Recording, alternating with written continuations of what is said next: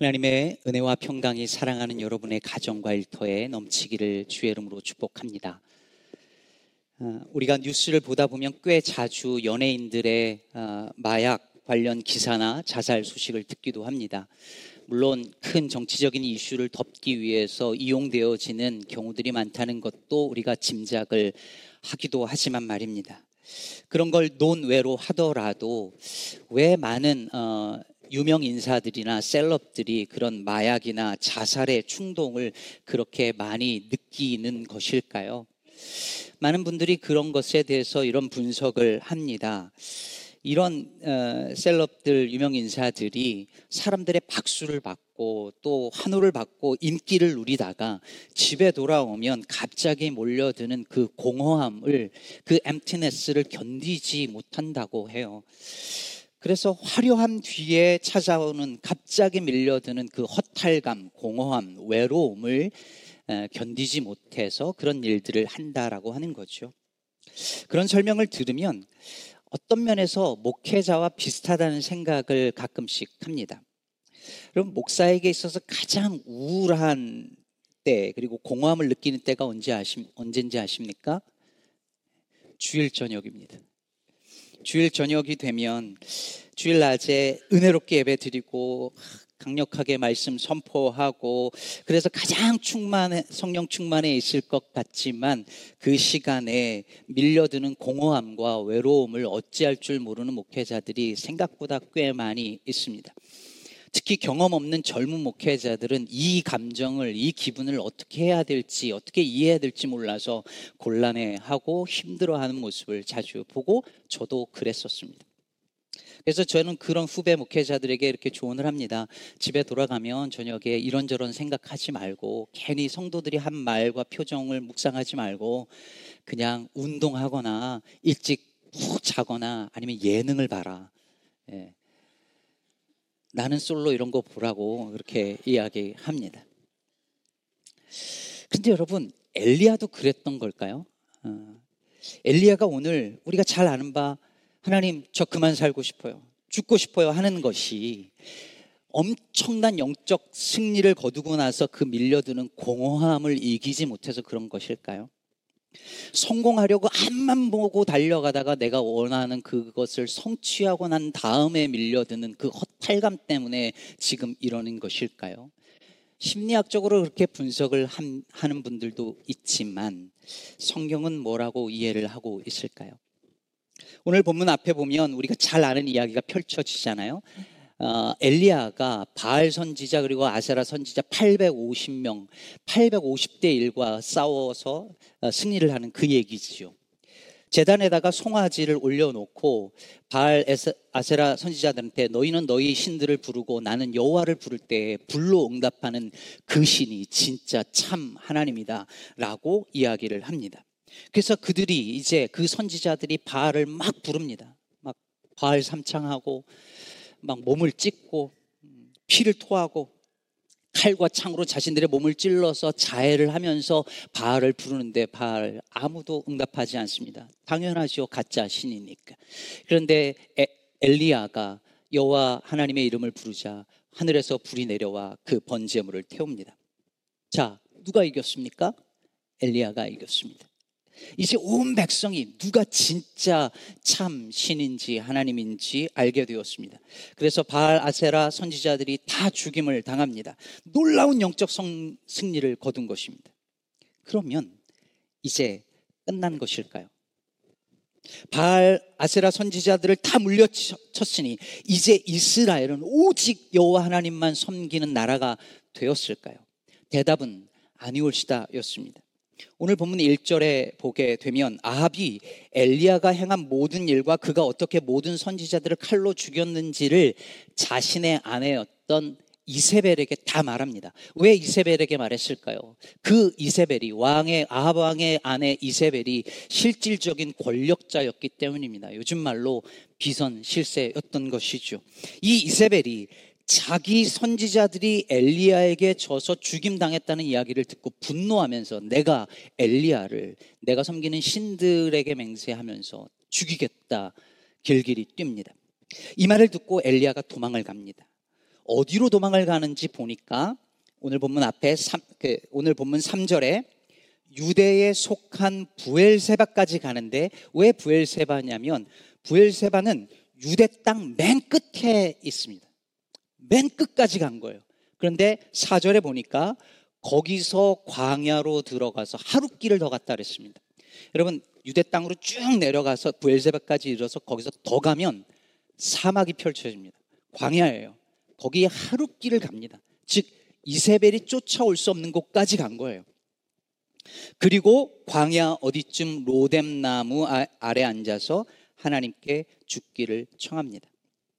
우리가 흔히 이야기를 많이 들어서 로뎀 나무 하면 이미지가 쉼과 안식의 상징처럼 느껴지잖아요. 근데 여러분 로뎀 나무는 우리가 머릿속에 그리는 그 그늘을 쫙 들이우는 푸른 이런 나무가 절대 아닙니다. 사막에 그런 나무가 자랄 리가 없지요. 로뎀 나무는요, 그냥 사막에 있는 그냥 덤불 같은 풀떼기예요. 무슨 큰 나무 그늘 아래 앉아 있는 게 아닙니다. 그러므로 로뎀 나무는 쉼과 안식의 상징이 아니라 보잘 것 없음, 그리고 비참함, 즉, 지금 엘리야의 모습을 그대로 보여주는 그런 상징이었습니다.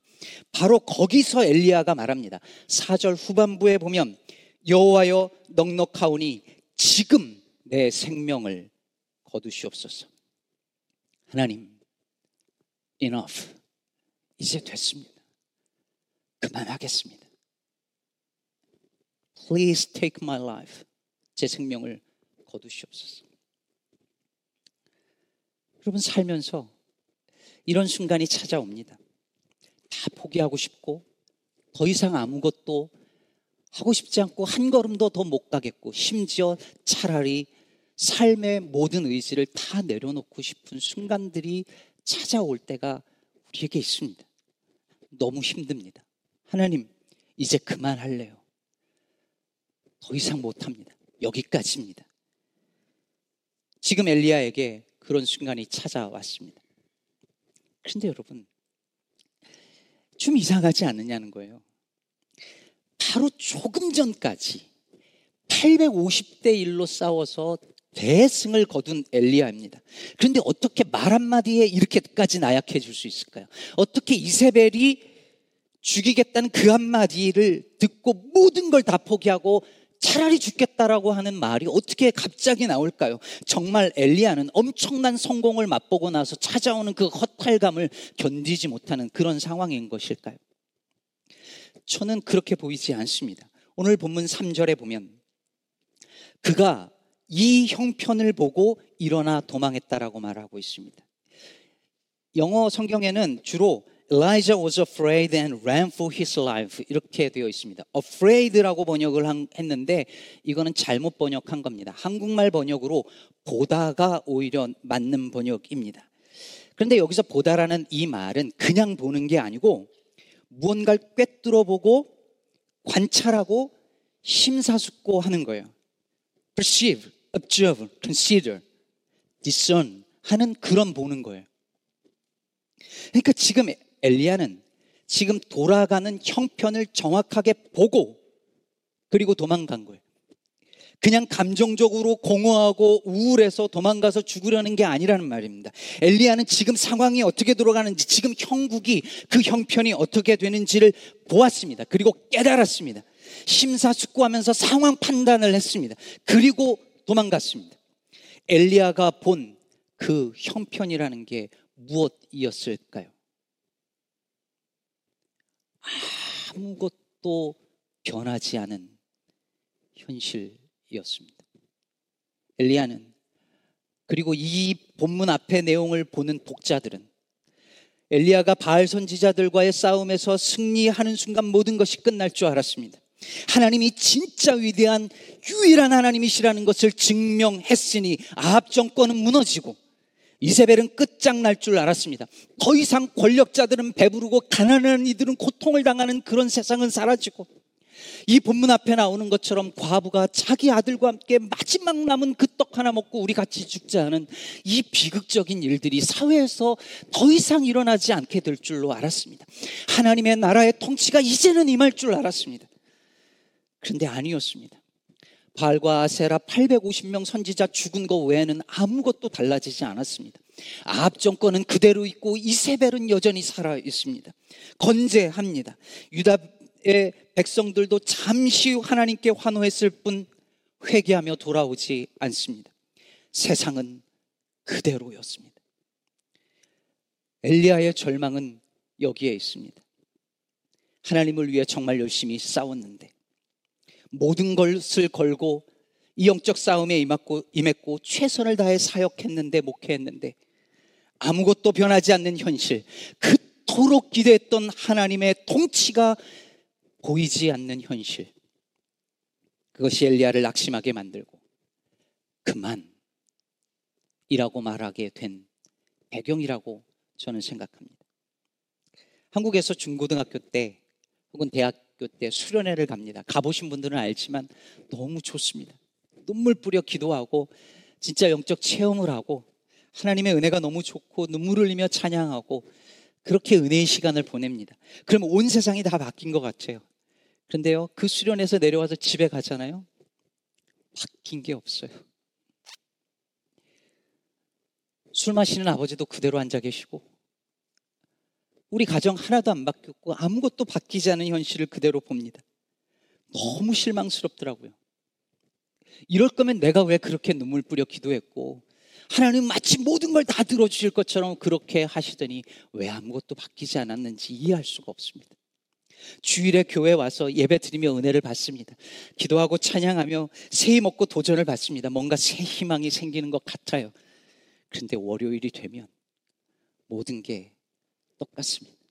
제자리 바뀐 게 없습니다. 그 형편을 보고 실망합니다. 낙심합니다. 이럴 거면 뭐하러 그렇게 기도했고 뭐하러 교회 다니나 싶어지기도 합니다. 교회에서 열심히 봉사합니다. 찬양팀으로, 방송팀으로, 셀리더로, 집서로, 장로로 여러 모양으로 봉사를 합니다. 그런데 어느 날 돌아보니 나 혼자만 열심인 것 같습니다. 맨날 교회는요 하는 사람만 합니다. 다른 사람들은 다 자기 할 거 하고 자기 가고 싶은데 가고 적당히 믿는데 왜 나만 이러고 있나 싶은 생각이 들 때가 있습니다. 내가 이렇게 열심히 한다고 교회가 바뀌는 것 같지도 않고 이 교회를 통하여 세상이 바뀌는 것 같지 않다라고 느껴지는 그 순간이 찾아옵니다. 그 형편을 보고 낙심합니다. 과연 믿는다는 게 무슨 의미가 있나? 교회 다닌다는 게 무슨 의미가 있나 싶어서 하나님 나도 그만할랍니다. 여기까지입니다. 더 이상 못합니다. 제가 이민자 보호교회 활동을 하는 거 아시잖아요. 소리미비 이민자들을 위한 활동을 제가 2017년부터 어, 시작해서 뉴욕 뉴저지에서 하다가 여기 와서도 지금까지 하고 있습니다. 트럼프 정부 들어와 가지고선 소련 미비자들 향한 반이민 정책이 대대적으로 펼쳐지고 어, 소련 미비 이민자들이 추방당하고 하는 것을 보면서 교회가 뭔가를 해야 되지 않겠나 생각했습니다. 살인자도 도피성으로 피하면 보호해 주는 것이 성경의 가르침이라면 이 땅의 교회가 그 일을 해야 되지 않겠나 싶었습니다. 적어도 어릴 적 부모들 따라가지고서는 미국에 와서 어릴 적부터 자라서 자기가 미국 시민인 줄 알고 컸는데 어느 날 나이가 되어 보니까 자기가 추방 대상이라는 걸 안 적어도 이 청소년들만큼은 신분 문제를 해결해 주고 싶었고 그 일을 위해 열심을 다했습니다. 그런데 작년과 올해 초에 그게 현실적으로 거의 어려워진 상황에 직면하면서 얼마나 낙심했는지 모릅니다. 그리고 실망하는 그 청년들 보면서 너무 마음이 아팠습니다. 세상은 그렇게 쉽게 바뀌지 않습니다. 사람들은 또 미워하고 전쟁을 일으키고 무고한 사람들이 죽어갑니다. 아무리 기도해도 내가 변하기를 바라는 현실은 그렇게 쉽게 변하지 않습니다. 아무리 애를 써도 하나님의 나라는 대체 언제 임하는 것인지 알 수가 없습니다. 믿는다는 것이 이런 상황에서 무슨 의미인지 잘 모르겠습니다. 희망이 보이는 듯 하다가도 또 제자리입니다. 그때 우리도 말하고 싶습니다. Enough. 하나님, 이제 그만. 여기까지입니다. 그런데 그런 엘리야에게 하나님이 어떻게 하십니까? 이 믿음 없는 놈 하지 않으시고 엘리야가 자는데 하나님의 천사가 그에게 다가와 그를 어루만지며 떡과 물을 줍니다. 지쳐서 포기하고 싶은 그를 혼내키시는 것이 아니라 쓰다듬어 주시고 먹여 주시고 다시 갈 길을 힘내게 하십니다. 그래서 엘리야가 그걸 먹고 힘내서 호렙산까지 달려갑니다. 그리고 오늘 본문 읽은 본문 뒤에 보면 놀라운 경험을 엘리야가 하게 되는데요. 엘리야가 그 산에서 굴 속에 들어가 머뭅니다. 주로 남자들이 삐지거나 화가 나면 굴 속으로 들어가잖아요. 아무 말도 안 하고 처박혀서 엘리야가 그러고 있는 거예요. 그래서 하나님이 그 엘리야를 꺼내시죠. 꺼내서 산 위에 세우시고 하나님이 지나가시는데 11절 후반부에 보니까 하나님이 지나가시는데 첫 번째는 크고 강한 바람이 붑니다. 얼마나 강한지 바위가 부서질 정도였어요. 근데 성경이 뭐라고 말하냐면 그 바람 가운데 하나님이 계시지 않았다라고 말합니다. 그리고 두 번째는 지진이 일어나요. 근데 지진 가운데도 하나님이 안 계세요. 그리고 12절에 보면 세 번째로 지진 뒤에 불이 임합니다. 그런데 그 불 가운데서도 하나님은 계시지 않습니다. 여러분, 본래 성경에서 바람, 지진, 불은 하나님 임재의 상징이에요. 하나님이 강력하게 임하신다는 사인입니다. 그런데 바람도 불고 지진도 일어나고 불도 떨어지는데 거기에 하나님이 안 계십니다. 이게 뭘 의미할까요? 엘리야가 보고 싶은 하나님은 그런 하나님이었습니다. 강력하게 임해서 세상을 한 번에 뒤집으시는 그런 하나님을 엘리야는 보고 싶었습니다. 강한 바람으로 저 악한 아합왕과 이세벨을 쓸어버리고 지진으로 이 악한 땅을 뒤엎어버리고 그리고 불이 임해서 저 악한 권력자들을 다 심판하기를 바랐습니다. 그래서 이 엘리야는 10절과 14절에서 하나님을 향하여 뭐라고 말하냐면 내가 만군의 여호와께 열심히 유별하였다라고 말합니다. 만군의 하나님. 엘리야가 기대하는 하나님은 오마이티 갓. 만군의 하나님.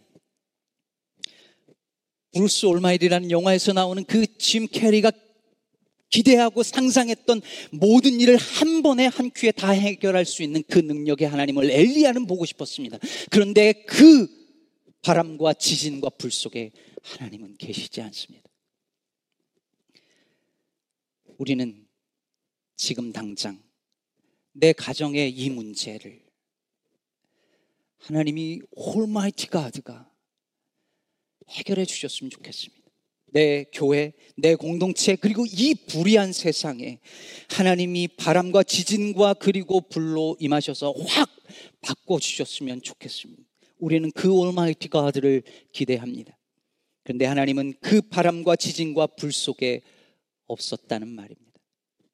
그럼 어디 계십니까? 어디 가야 하나님을 만날 수 있습니까? 12절 후반부에 이렇게 말합니다. 불 가운데에도 여호와께서 계시지 아니하더니 불 후에 세미한 소리가 있는지라. Still small voice. 즉 세미한 음성으로 주께서 엘리야에게 다가오십니다. 그리고 말하십니다. 엘리야야, 내가 어찌하여 여기 있느냐? 어디서 많이 보았던 장면 같지 않으신가요? 에덴 동산에서 아담과 하와가 하나님의 낯을 피해서 숨었을 때 하나님이 동산을 거니시는 소리가 나면서 물으십니다. 아담아, 내가 어디 있느냐? 아담아, 엘리야야, 네가 어디 있느냐? 어찌하여 여기 있느냐? 네가 있어야 할 자리는 여기가 아니지 않느냐라는 음성이었습니다. 그리고 엘리야에게 갈 곳을 알려 주십니다. 엘리야는 다 끝난 줄 알았는데 나만 남았는 줄 알았는데 아직 아니라는 것입니다. 아직 바알에게 무릎 꿇지 않은 7천 명의 선지자를 남겨두겠다 말씀하십니다. 혼자가 아니라고 말씀하십니다. 하나님이 아직 일하고 계시다고 말씀해 주십니다. 이 모든 말씀을 하나님은 세미한 소리를 통해서 말씀하십니다. 우리는 세상에 불을 내리시는 하나님을 만나고 싶은데 뭔가 강력한 체험 속에서 뒤집으시는 하나님을 만나고 싶은데 하나님은 조용히 그 세미한 음성으로 우리에게 다가와 말씀하십니다. 내가 어디 있느냐? 오늘 이 자리가 그리고 여러분들의 삶의 자리가 그 세미한 음성으로 다가오시는 주님을 만나는 자리가 되기를 축복합니다. 오늘날 주변을 보면 점점 비관적이 되거나 시니컬해지는 크리스찬들이나 목회자들을 너무 많이 만납니다. 뭔 말을 들어도 부정적이거나 시큰둥하거나 심지어 비아냥거리기도 합니다. 어차피 안 되는 일이라 생각하고 별 관심 없어 합니다. 나 저거 아는데 안 돼. 나 해봤는데 안 돼. 저는 여기서 오늘날 성도들의 오늘날 교회의 심각한 영적 위기를 봅니다. 이걸 넘어서야 합니다. 사랑하는 여러분, 지쳐서 아무것도 하고 싶지 않은 순간이 우리에게 옵니다. 아무리 열심히 해도 가만히 형편을 보니 하나도 바뀐 것 같지 않은 현실을 봅니다. 아무리 기도해도 달라지지 않는 형편 속에 우리는 그만하고 싶어집니다. 그때에 바람과 지진과 불을 기대하지 마십시오. 하나님의 나라는 우리 눈에 크게 보이거나 크게 들리지 않아도 세미한 소리와 함께 지금 여기 임하여 있고 우리에게 다가오고 있는 줄로 믿습니다. 발에게 무릎 꿇지 않은 7천 명의 선지자들이 여전히 일하고 있습니다. 그러니 하나님이 포기하지 않으시는데 우리가 먼저 포기할 수 없습니다. 오늘 엘리야가 그랬던 것처럼 주님이 주시는 떡과 잔을 먹고 마심으로 힘내어서 그리고 그 세미한 소리에 의지해서 다시 믿음의 길을 내딛는 저와 여러분 되기를 간절히 축복합니다.